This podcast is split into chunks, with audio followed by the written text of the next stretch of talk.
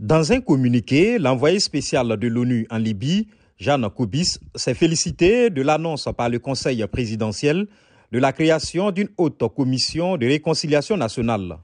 Cette commission sera chargée de jeter les bases d'un processus de réconciliation nationale pour promouvoir l'unité, la tolérance, la justice et les droits de l'homme, selon la mission des Nations Unies en Libye.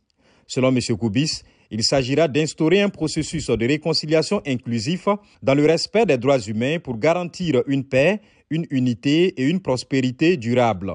Les équipes de cette commission travailleront sur le terrain dans les villes qui ont été le théâtre d'opérations militaires.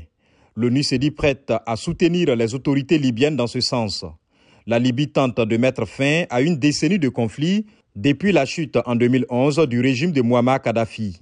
Le conseil présidentiel, composé de trois membres, a été désigné en février par 75 responsables libyens de tous bords réunis à Genève qui ont choisi Abdelhamid Deba comme chef du gouvernement d'unité nationale. Ils devront conduire le pays à des élections présidentielles et législatives en décembre prochain.